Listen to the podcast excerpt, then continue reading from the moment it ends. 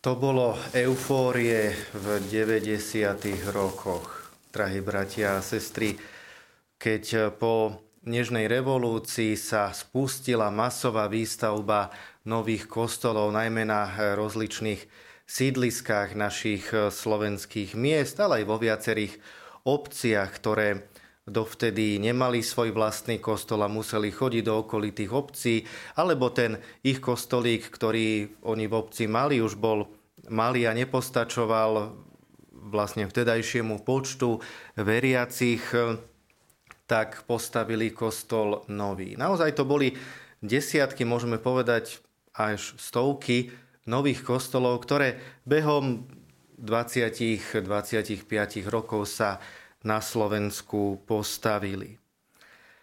A vtedy naozaj mnohé spoločenstva, mnohé farnosti prežívali veľkú radosť. Asi takú, akú prežívali Izraeliti pri návrate z babylonského zajatia. Práve v najbližších dňoch nás v prvom čítaní bude sprevádzať kniha Ezdrášova, kniha Nehemiášova a ďalších prorokov, ktorí sú spojení e, s, s obdobím teda druhej výstavby Jeruzalemského chrámu.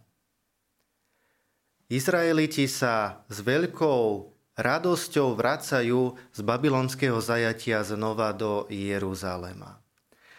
O tom hovorilo aj dnešné prvé čítanie, o tom výnose kráľa Kýra, ktorý vlastne umožnil Izraelitom, aby znova sa vrátili do svojej zasľúbenej zeme.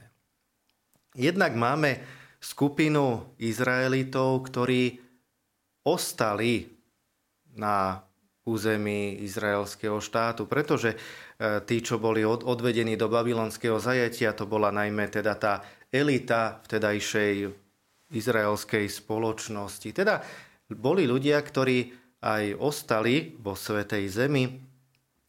Um, potom samozrejme mali sa Izraeliti vrátiť. Istý čas im to trvalo. Uh, za tých 70 rokov babylonského zajatia jednak sa e, vymenila tá generácia, už tí, ktorí boli v tých najlepších rokoch života. Boli to tí, ktorí už sa narodili v Babylone, to znamená, že ani e, nepoznali Jeruzalem, nepoznali ani prvý e, jeruzalemský chrám. A napriek tomu, že už sa istým spôsobom usadili, už si z, ako tak zvykli na to nové prostredie e, v Babylone, napriek tomu prekonávajú samých seba, prekonávajú možno aj nejaký ten strach, nejaké to napätie, ktoré v sebe majú a vydávajú sa na tú cestu znova do Jeruzalema. A potom máme tých, ktorí to prekonať nedokázali, ktorí e, sa nevrátili znova do Jeruzalema a ostali v Babylone. O nich viac nevieme nič. Vieme o tých, ktorí sa dokázali do Jeruzalema vrátiť a naozaj bola to generácia, ktorá postavila druhý jeruzalemský chrám a potom z tých ďalších nasledujúcich generácií vyšla aj, teda Božia Matka, Pana Mária, aj Pán Ježiš. Takže vidíme, že naozaj takéto nadšenie, ktoré možno aj tu na Slovensku sme videli pred tými niekoľkými desiatkami rokov, je to krásne.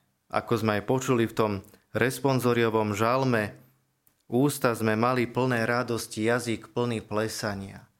Len je dôležité, aby to nadšenie nám aj vydržalo.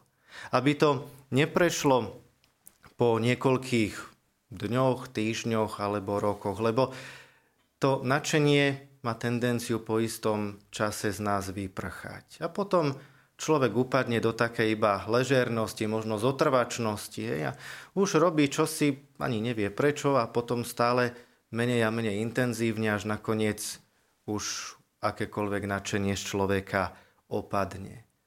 Prosme mi o to, aby sme mali to nadšenie.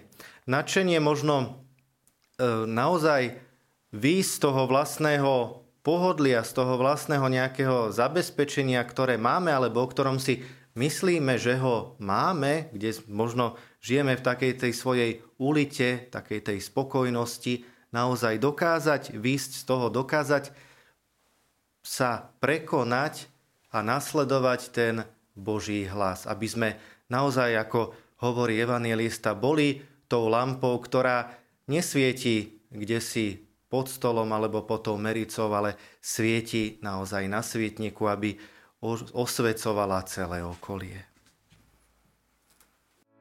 Vypočujte si aj ďalšie zaujímavé podcasty. TV Lux nájdete na deviatich samostatných kanáloch, kde na vás čakajú relácie s pápežom Františkom, kázne, modlitby, prednášky, biblické podcasty, rozhovory, inšpiratívne epizódy na pár minút, svedectvá či podcasty určené pre deti.